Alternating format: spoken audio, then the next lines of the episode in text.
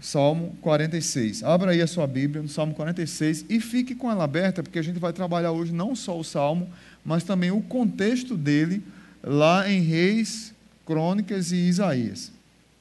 Salmo 46 é um salmo dos filhos de Corá. Diz assim: Deus é o nosso refúgio e fortaleza, ao mestre de canto dos filhos de Corá, em voz de soprano cântico.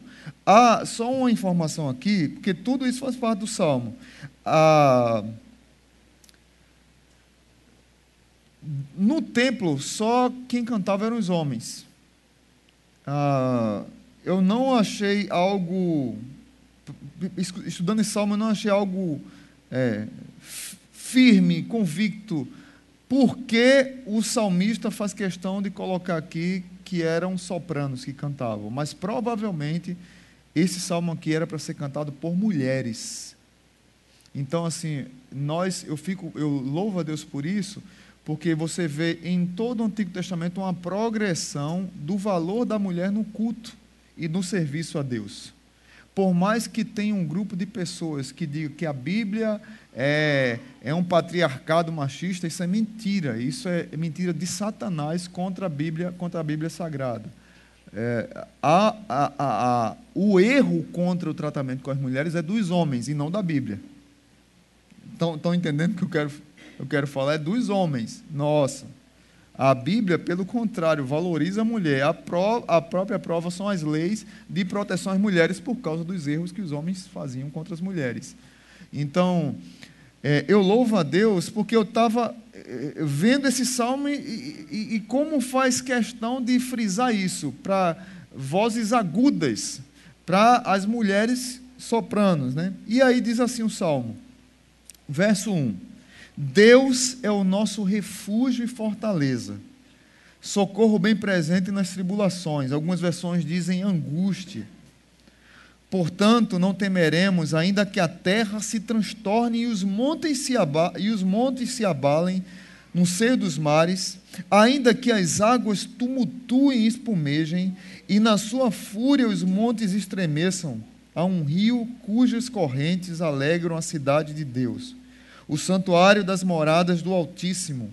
Deus está no meio dela, jamais será abalada. Deus a ajudará desde o romper da manhã. Bramam nações, reinos se abalam, Deus faz ouvir a sua voz e a terra se dissolve. O Senhor dos exércitos está conosco, o Deus de Jacó é o nosso refúgio. Venham contemplar as obras do Senhor que tem feito desolações é, na terra ele faz cessar as guerras até os confins do mundo, quebra o arco e despedaça a lança, queima os carros no fogo. Aquietem-se e saibam que eu sou Deus. Sou exaltado entre as nações, sou exaltado na terra. O Senhor dos exércitos está conosco. O Deus de Jacó é o nosso refúgio. Amém? Pai bendito, muito obrigado por tua palavra e por esse salmo tão rico Obrigado porque esse salmo foi escrito para ser cantado, para ser um motivo de adoração e exaltação do teu nome. E nessa noite, ó Pai, ele está sendo trazido para a tua igreja, para que nós saiamos aqui com o coração cheio de júbilo, de alegria, exaltando o nome do Senhor, glorificando o nome do Senhor, porque as batalhas que nós enfrentamos, elas são terríveis e são reais mas louvado seja o teu nome, porque nós podemos enfrentar essas batalhas, porque nós temos um Deus que é o nosso refúgio e fortaleza. Muito obrigado, no nome de Jesus. Amém. Queridos irmãos, esse salmo era o salmo preferido de Martinho Lutero, o grande reformador. E provavelmente foi a partir desse salmo que Martinho Lutero foi inspirado a escrever aquela linda canção Castelo Forte. E aí você não vou cantar, porque senão vocês vão. Eu não tenho a voz aguda, né? Mas vocês lembram da música Castelo Forte? É o nosso Deus, espada e bom escudo. Com seu poder defende os seus em todo transeaguro. agudo. Castelo forte, a ideia de proteção, a ideia de cuidado, a ideia de ser protegido pelo Senhor. Martinho Lutero, quando escreve um comentário sobre o Salmo 46, ele diz assim: Nós cantamos esse salmo para o louvor de Deus, porque Deus está conosco, presente. A sua presença é, miraculo, é miraculosamente poderosa e ele preserva e defende a sua igreja e a sua palavra. Ele preserva e defende a sua palavra contra todo espírito fanático, contra as portas do inferno, contra as, os implacáveis ataques dos demônios e contra os assaltos do mundo, da carne, do pecado, do diabo, contra as doenças, contra as frustrações e angústias da vida. É, é Martim Lutero dizia que nós, por mais sitiados que estejamos, nós somos protegidos pelo Senhor, como se estivéssemos dentro de um castelo forte, que é o nosso Deus e é o nosso refúgio. Esse salmo foi escrito tendo a base dele o livramento do povo de Israel, de Judá. É, naquele período o reino estava dividido entre o reino do norte e o reino do sul, e o reino de Judá estava sob a tutela do rei Ezequias, mas Jerusalém estava sitiada pelo, o, pelo exército assírio e pelo rei Senaqueribe. Provavelmente no 14 ano do seu reinado, Senaqueribe ele já havia conquistado vários países e agora estava sitiando Israel porque ele estava em busca de um bem muito precioso. Qual é o bem muito precioso que dizem que vai ter a terceira guerra mundial? Qual é? A a água. O rei Ezequias, ele construiu um aqueduto fantástico que cruzava toda a cidade de Jerusalém e tinha muita água. E ao ponto lá de 2 Crônicas, você vai ver todo esse contexto aqui desse salmo em 2 Crônicas, capítulo 32, 2 Reis, capítulo 18 e 19 e Isaías, capítulo 37 e 38. Está todo esse contexto aqui. A gente vai ler hoje alguns deles. Por isso que eu disse, fique com a sua Bíblia aberta que você hoje vai ler a Bíblia. Então, essa situação aqui era bem interessante. Alguns estudiosos dizem que cada palavra desse salmo é um poderoso testemunho do poder salvador de Deus na nossa vida. E o quanto nós temos desprezado esse poder salvador de Deus na nossa vida. Esse salmo apresenta algumas figuras. E a primeira figura que eu queria trazer para vocês é a figura do Deus que nos protege. Primeira figura, primeira imagem de hoje é Deus como nosso refúgio e fortaleza, que é o tema da mensagem. Deus é o nosso refúgio e fortaleza. Do verso 1 ao 3, e agora eu vou ler na NVI, fala que Deus é o nosso refúgio e fortaleza e Ele nos auxilia, e Ele não só apenas nos auxilia, mas Ele está presente no meio da adversidade. Por mais que estejamos sitiados, por mais que o ataque chegue contra nós, por mais que é, é, tentemos fortificar os muros, solidificar as bases, por mais que a gente esteja do lado de cada cidade é, e o inimigo esteja tentando invadir, a situação de Israel não era uma boa situação. Do outro lado, tinha um exército extremamente poderoso, que já havia conquistado tudo, e agora está o povo de Israel ali preso na sua própria cidade Ezequias chegou ao ponto de dizer assim: olha, você tem que tá, vocês têm que estar, tá, vamos colocar entulho nas, nas cisternas para que a água não saia é, lá para fora da cidade, para ver se eles saem de lá, alguma coisa, mas, mas estavam cercados, a situação não era boa.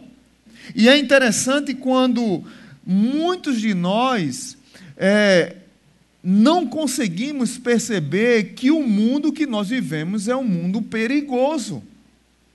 O Salmo 91 que eu iria pregar tem um pouco a ver com esse salmo aqui, porque fala justamente sobre os perigos que assolam o mundo, e que assolam a humanidade, e que aflige o ser humano.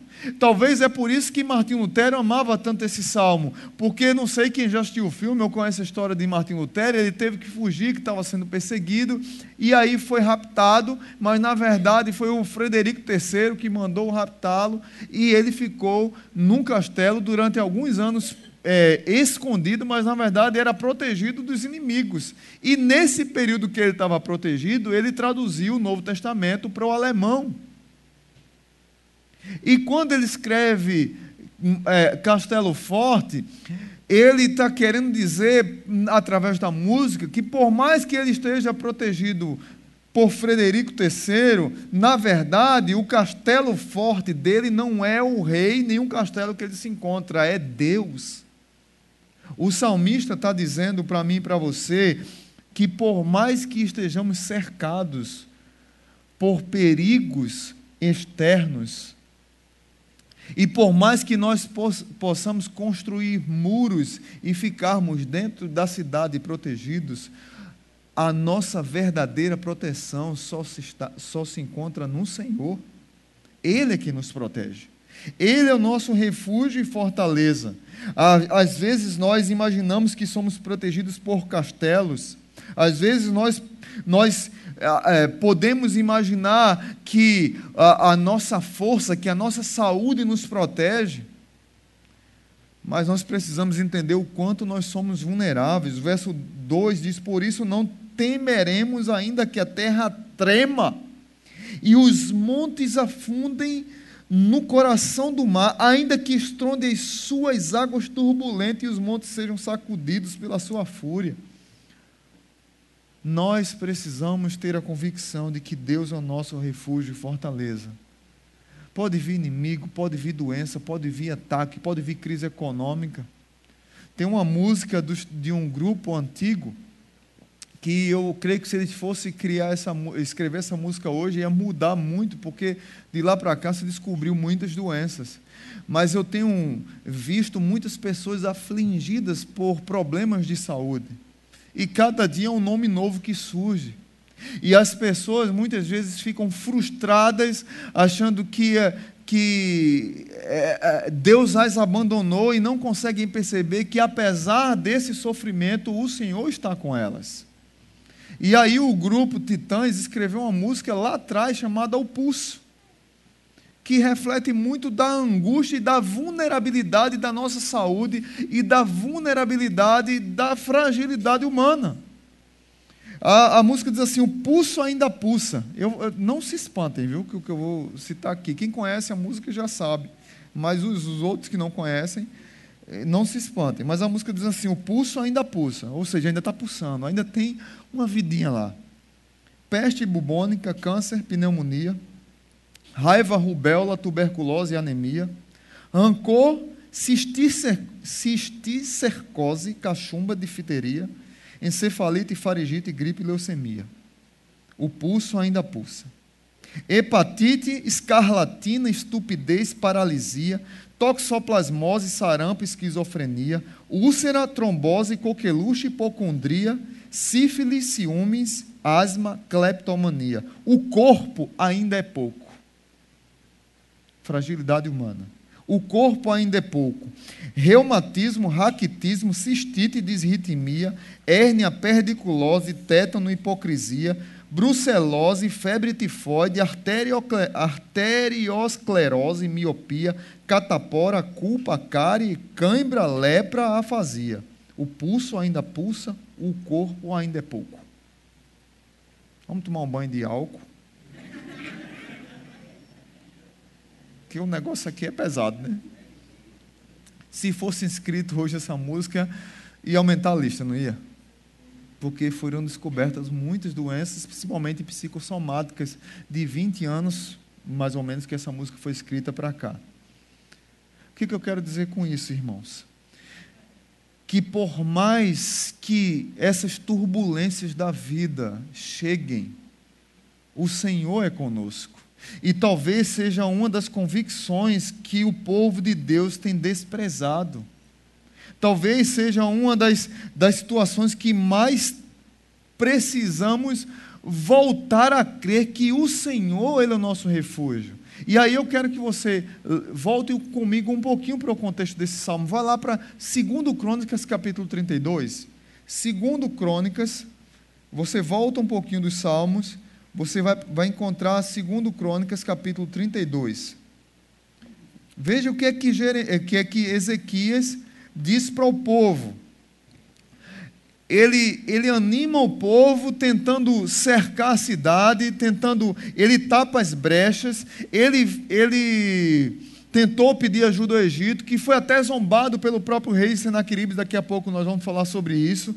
Ele prepara armas, ele tem um, um, um, exército, ele usa inteligência, usa estratégia militar, ele usa o seu poder, seu poderio, mas ele compreende, ele tem a sensibilidade e ele tem a sensatez de compreender de que só o Senhor é que vai proteger o povo de Israel naquele, naquele contexto.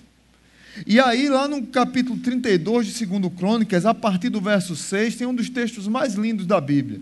Diz assim nomeou sobre o povo oficiais militares e os reuniu na praça, junto à porta da cidade, animando-os com essas palavras. E aí veja as palavras que ele diz no verso 7.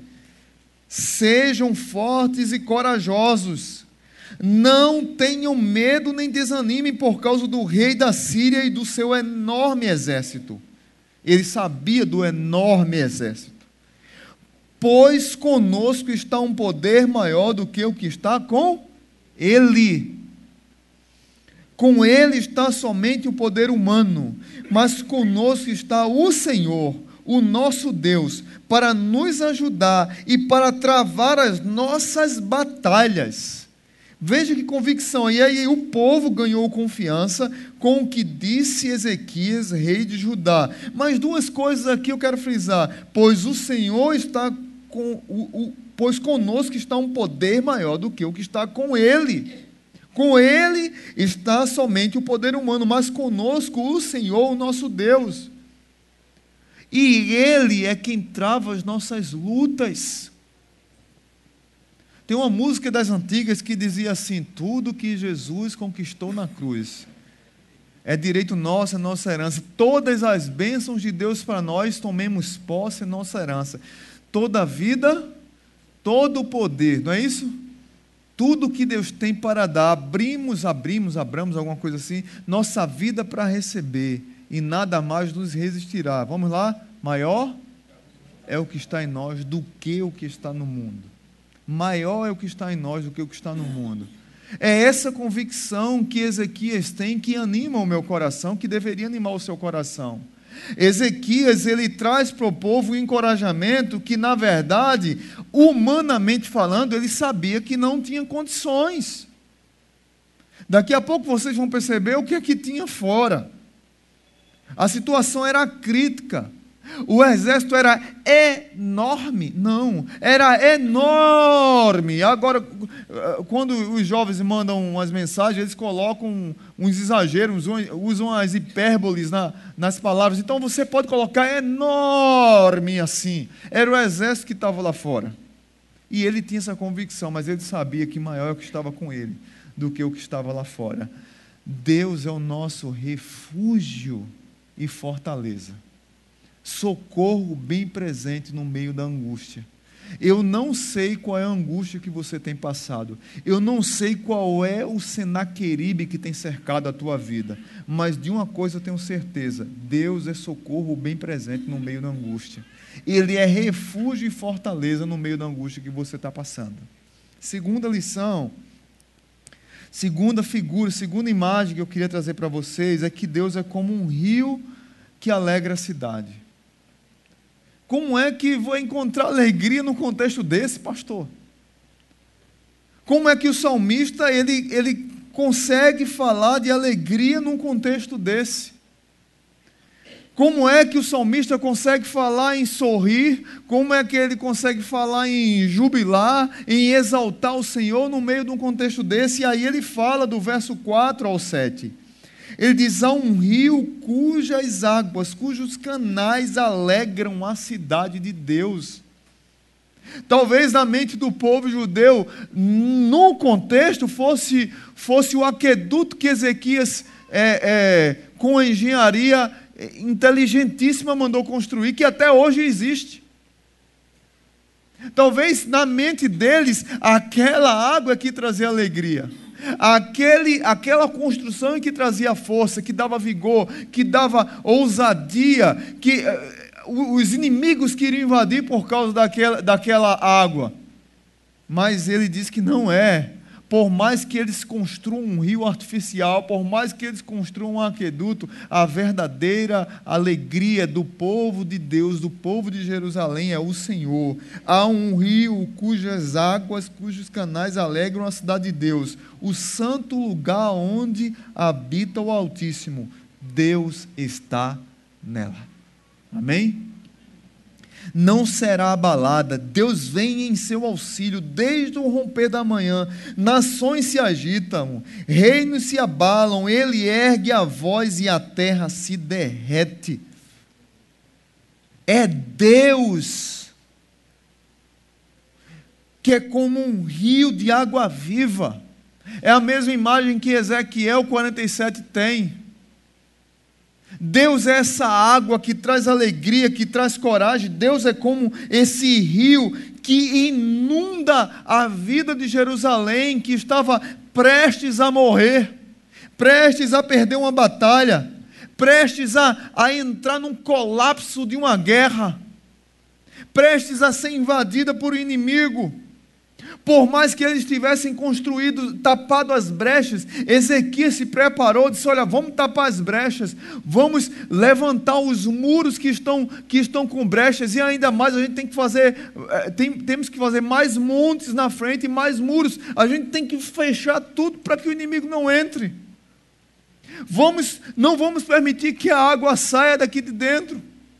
Mas por mais que isso trouxesse um, um misto de segurança para aquele povo, por mais que isso trouxesse um, uma ponte de esperança para aquele povo, a verdadeira alegria daquele povo estava no Senhor, porque quem os ameaçava, humanamente falando, era muito mais poderoso. Talvez nós não consigamos ter a dimensão, mas o rio de água viva continua passando nas nossas Jerusalém para alegrar nossa vida. Qual é a água que temos bebido? Em quem nós temos nos banhado? Quais são os rios que nós temos nos purificado? Qual é o lavar regenerador que tem banhado a nossa vida? É interessante demais aqui, porque a ameaça era terrível. Eu vou convidar você agora para entender o, a, o nível de ameaça do rei Senaqueribe. Segundo Reis, capítulo 18. Vá lá comigo para segundo Reis, capítulo 18. Só para você ter compreender o nível do perigo e a coragem e a sensibilidade com Deus de Ezequias. Segundo Reis, você estava em Crônicas, eh, volta um pouquinho, vai encontrar Segundo Reis, capítulo 18. A partir do verso 17, a ameaça de Senaqueribe a Jerusalém. Diz assim a palavra de Deus. De Laquis, perdão, de Laques, o rei da Síria enviou ao rei Ezequias em Jerusalém seu general, seu oficial principal e seu comandante de campo com um grande exército. Eles subiram a Jerusalém e pararam no aqueduto do açude superior, na estrada que leva ao campo do lavandeiro. Eles chamaram pelo rei e o administrador do palácio Eliaquim, filho de Uquias, o secretário Sebna e o arquivista real Joá, filho de Asaf, é, foram ao seu encontro. O comandante de campo lhes disse: Digam isto a Ezequias. Ou seja, o general da tropa de Ezequias disse assim para esses homens: Olha, você vai dar esse recado lá para o rei de vocês. Assim diz o grande rei, o rei da Assíria, em quem você baseia sua confiança. Você pensa que meras palavras já são estratégias e poderio militar, em quem você está confiando para se rebelar contra mim? Você lembra da palavra de Ezequias, que eu li há pouco tempo? Sejam fortes, corajosos. Maior o que está em nós do que o que está com ele. Eles lutam no poder humano, nós lutamos no poder do Senhor. O Senhor é que luta nossas batalhas. É, Senaqueribe está zombando dessa palavra de Ezequias.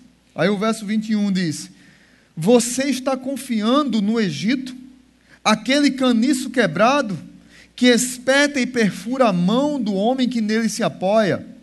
Assim o Faraó, rei do Egito, retribui a quem confia nele.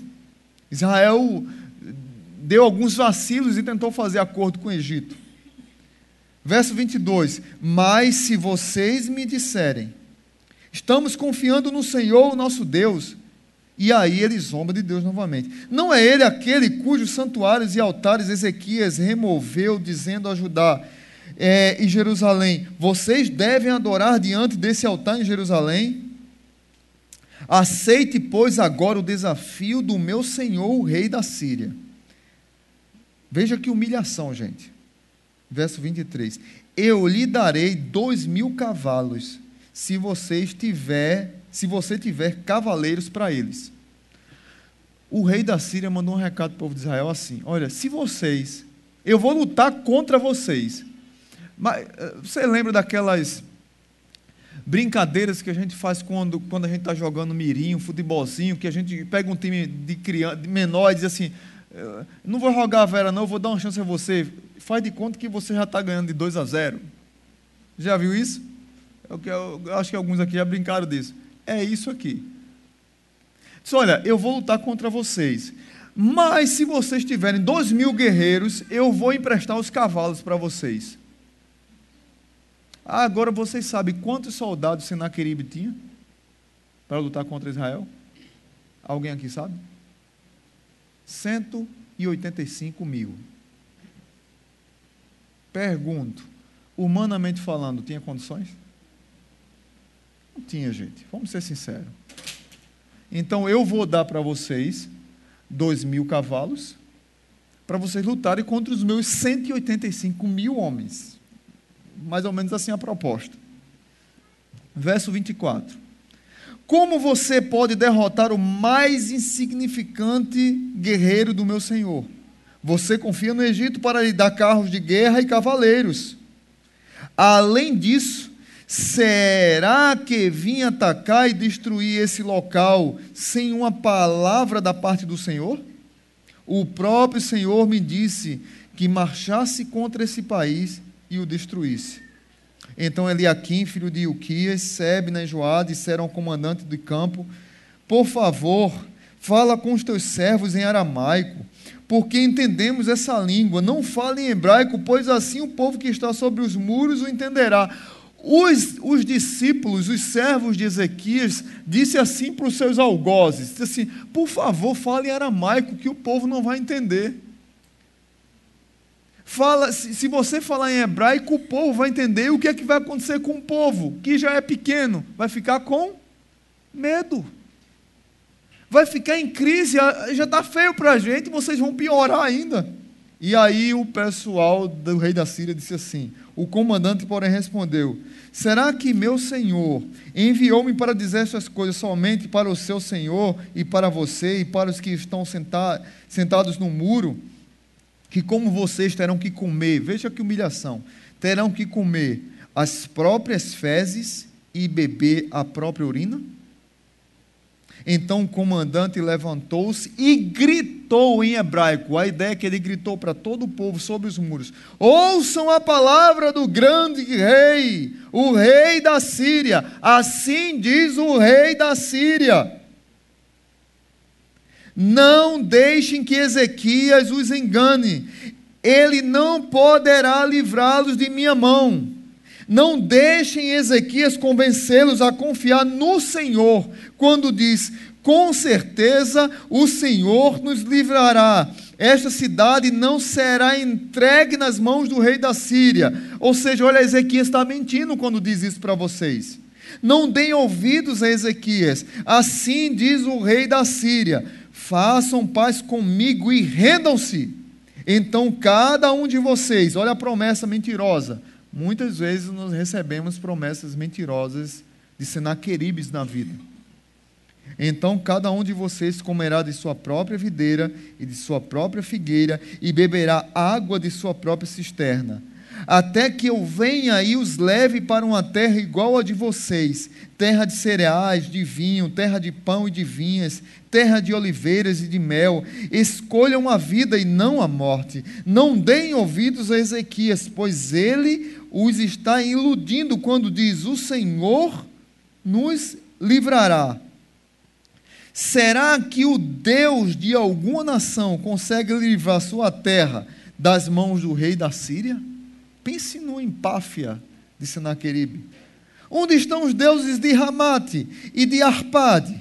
Onde estão os deuses de Sefarvaim, de Rena, de Iva? Acaso livraram Samaria das minhas mãos? Qual dentre todos os deuses dessas nações conseguiu livrar sua terra do meu poder? Como então o Senhor poderá livrar Jerusalém das minhas mãos? Mas o povo permaneceu calado e não disse nada em resposta, pois o rei tinha ordenado: não lhe respondam. Então o administrador do palácio, Eliakim, filho de Uquias, o secretário Sebne o arquivista real Joá, filho de Asaf, retornaram com as vestes rasgadas a Ezequias e lhe, e lhe relataram o que o comandante do campo tinha dito. Eles rasgaram as vestes humilhados, com vergonha, com medo, em crise. O que será de nós? A humilhação chegou, a vergonha chegou para Israel. O rei mandou esse recado, a ameaça chegou para a gente, não tem mais jeito. Mas Ezequias fez uma das coisas de quem tem um coração sensível e que muitos de nós não conseguimos fazer na hora das crises. Porque lembra que eu falei para vocês que Deus é o nosso refúgio, mas também Deus é como um rio que alegra a cidade. E muitas vezes o rio está passando nas frustrações da nossa vida, nos convidando para voltar à vida, para dobrar joelho, para se humilhar na presença e na poderosa mão do Senhor. E nós temos desprezado a oração. E foi justamente isso que Ezequias fez. Veja comigo o verso 19. Perdão, capítulo 19, verso 14. Verso, capítulo 19, verso 14. Ezequias recebeu a carta das mãos dos mensageiros e a leu. Então subiu ao templo do Senhor e estendeu-a perante o Senhor. Ezequias orou ao Senhor, dizendo: Senhor Deus de Israel, que reinas em teu trono, entre os querubins, só tu és Deus sobre todos os reinos da terra. Tu criastes os céus e a terra. Dá ouvidos, Senhor, e vê. Ouve as palavras que Senaqueribe enviou para insultar o Deus vivo. Ou seja, Ezequias está dizendo assim: Deus, não sou eu que estou sendo insultado, não é o meu povo, é o Senhor. Foi o Senhor que me encorajou a encorajar o povo. Ezequias era muito sensível a Deus, irmãos. Muitas vezes nas batalhas da vida que nós enfrentamos, nós não temos sido sensíveis a Deus e crer que Deus está conosco lá. E se Ele prometeu a vitória, Ele vai dar a vitória. Por mais difícil ou humanamente impossível que seja. Veja o verso 17, a continuação. Perdão. É verdade, Senhor, que os reis assírios fizeram de todas essas nações e os seus territórios um deserto. Atiraram os deuses delas no fogo e os destruíram, pois não eram deuses, eram apenas madeira e pedra moldadas por mãos humanas. Agora, Senhor nosso Deus, salva-nos das mãos dele, para que todos os reinos da terra saibam que só tu, Senhor, és Deus. Queridos, é, eu, essa oração é ainda demais. Cidade sitiada, o medo chegou para esses homens, a crise chegou, mas esse homem tinha convicção daquele rio que estava naquela cidade era uma figura do verdadeiro rio que banhava aquela cidade, que era o nosso Deus. É o verdadeiro rio que banha nossa vida e que alegra nossa vida no meio das angústias. Por mais lágrimas que derramemos, há um rio que banha e nos lava, e que nos anima, que nos acolhe, que nos renova, que nos põe de joelho no chão para orar e clamar e dizer: Eu não estou sozinho. Deus é o meu refúgio e fortaleza. Deus é um rio que alegra a Jerusalém do meu coração. Eu não estou sozinho. E é interessante que Deus não está mimando o povo dele por mimar apenas. Não é ideia, não é de mimar. É, pelo contrário, Deus protege, Deus banha para a pessoa continuar na batalha. Porque a vida real é assim. E aí, por último, Deus é o nosso poderoso guerreiro. E aí, uma terceira imagem que é apresentada no Salmo, do verso 8 ao 11. Verso 8 ao 11 é lindo demais. Venham, vejam as obras do Senhor, seus feitos estarrecedores na terra. Ele dá fim nas guerras até os confins da terra, quebra o arco, despedaça a lança, destrói escudos com fogo. Parem de lutar. Algumas versões dizem: aquietai-vos. Não é isso? Na NVI diz: parem de lutar. E a ideia é essa: pare de lutar. Eu, para dar ênfase, eu queria acrescentar: aquietai-vos e parem de lutar. Saibam que eu sou Deus. Serei exaltado entre as nações, serei exaltado na terra. O Senhor dos exércitos está conosco. O Deus de Jacó é a nossa torre segura. Meu Deus, como é que o salmista escreve isso? Como é que o salmista põe uma música dessa para ser cantada? Quando o povo está sitiado, lá fora tem 185 mil soldados que tem um pouquinho de misericórdia da gente e empresta para a gente 2 mil cavalos para a gente lutar contra 185 mil homens. E aí o salmista diz assim: venham e vejam.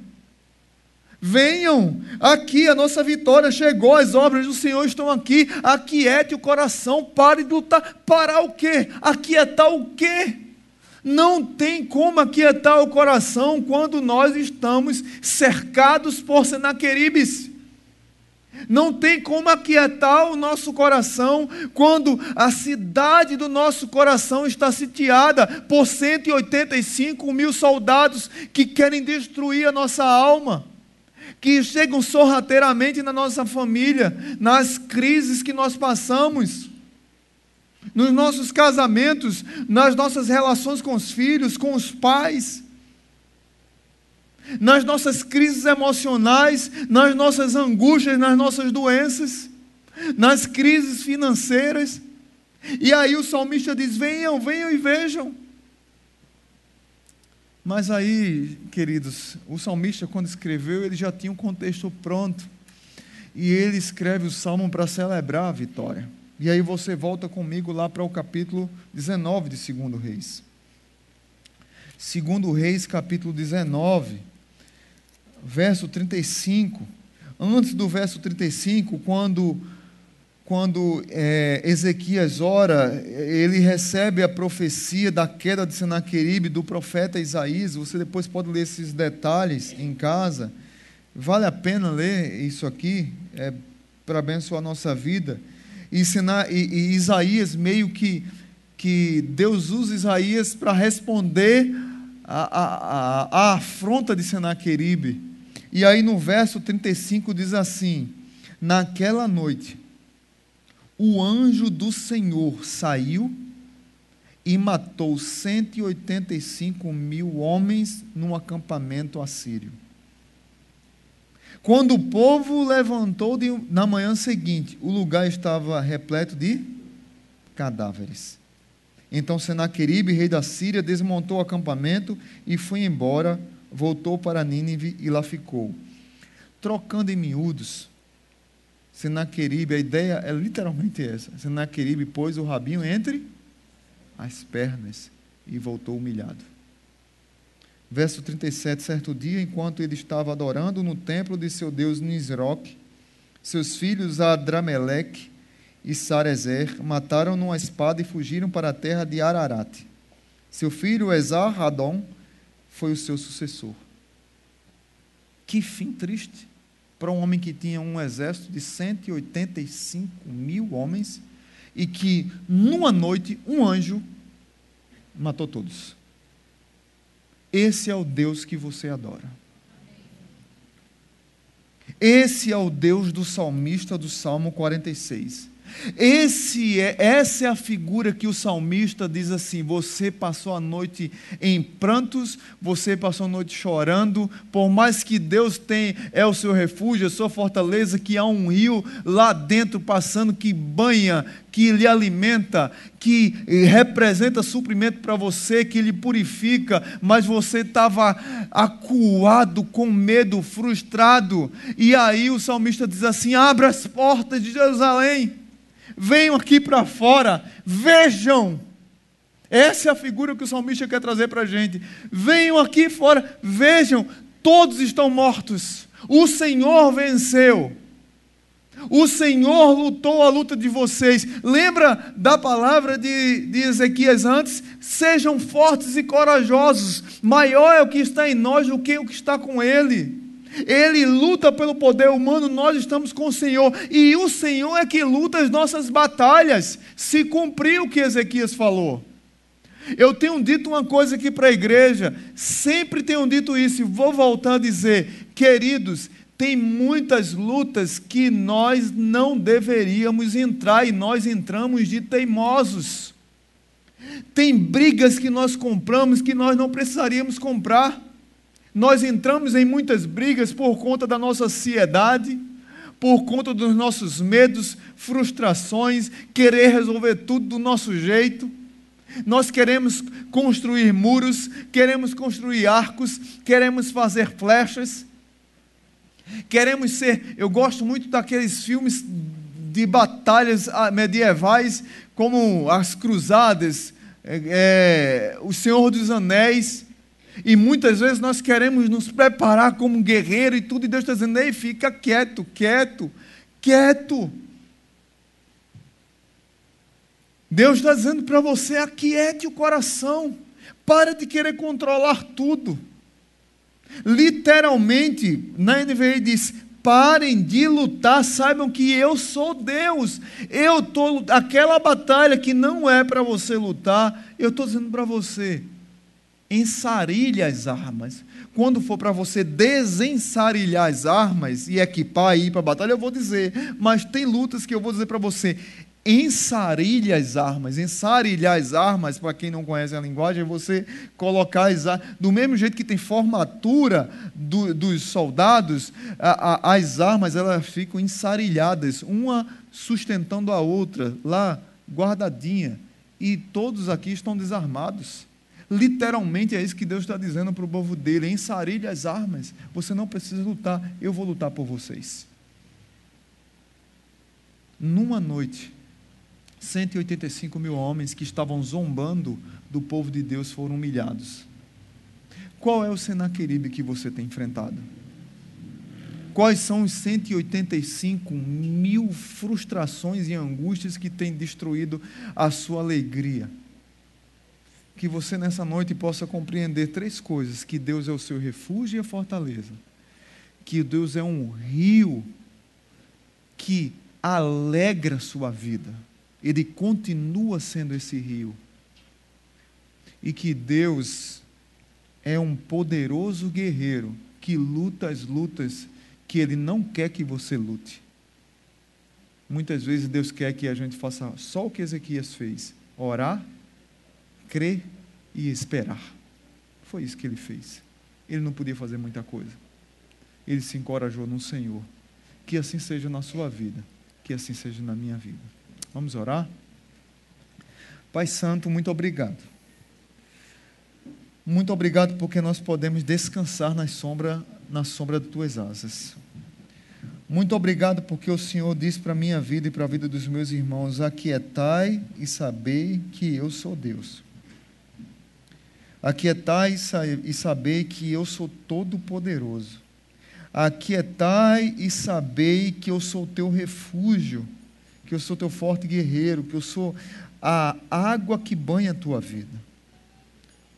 Tem lutas que muitos de nós aqui estamos chorando porque estamos insistindo em lutar. Situações que o Senhor já revelou para nós, para nós aquietarmos o coração. Mas esse nosso espírito controlador, essa nossa maneira de querer que tudo esteja do nosso jeito, tudo da nossa forma, Aí nós construímos mais um muro, tapamos mais uma brecha e abre outra aqui, a gente tapa aqui, vai para ali, e a gente fica em crise, não consegue viver, porque o tempo todo nós estamos querendo resolver as coisas e Deus está dizendo: nessa causa aqui, filho, aquieta o coração. Nessa causa aqui, filha, para de lutar. Talvez nós precisamos parar de lutar por aquela crise com os nossos filhos ou com o nosso cônjuge. Talvez aquela crise financeira que nós temos que agir para resolver e parar de lutar para viver desordenado. Deixa eu dizer, não. Corrige a tua vida corrige tais áreas. E muitas vezes nós não temos corrigido. Porque nós queremos insistir em coisas que nós não deveríamos fazer. E assim tem sido a nossa vida, de frustração em frustração. Parece que muitas vezes o nosso pior inimigo somos nós mesmos, Deus. Nós nos machucamos mais do que Senaqueribe e do que o seu exército. Porque eles estão aí o tempo todo querendo destruir. É doença, é crise financeira, é crise no casamento, é crise econômica, é um ano que está terminando que a gente não sabe nem se vai terminar. É um ano que começa que a minha oração para muitos aqui que estão sofrendo é que eles ouçam a voz do salmista: venham, venham. Você está aí em 2019 chorando, sofrendo, acuado, preso venham enfrentar 2020, Ele vai abrir as portas e você vai ver que o Senhor lutou a sua luta e venceu.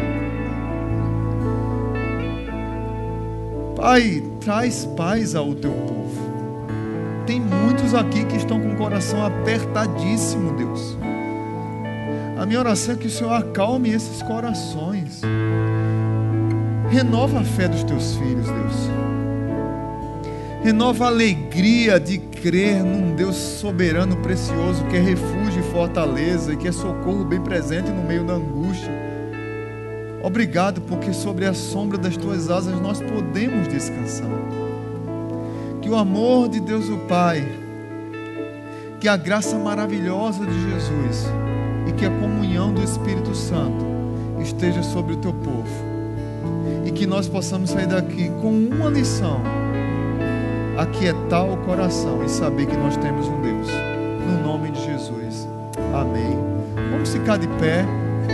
Dê um abraço ao seu irmão. Vamos cantar essa música. Não saia aqui sem cantar essa música e meditar nela. Diga aí para ele: pare de lutar. Aquiete. Para ele acordar. Aquieta. Dê um abraço bem forte.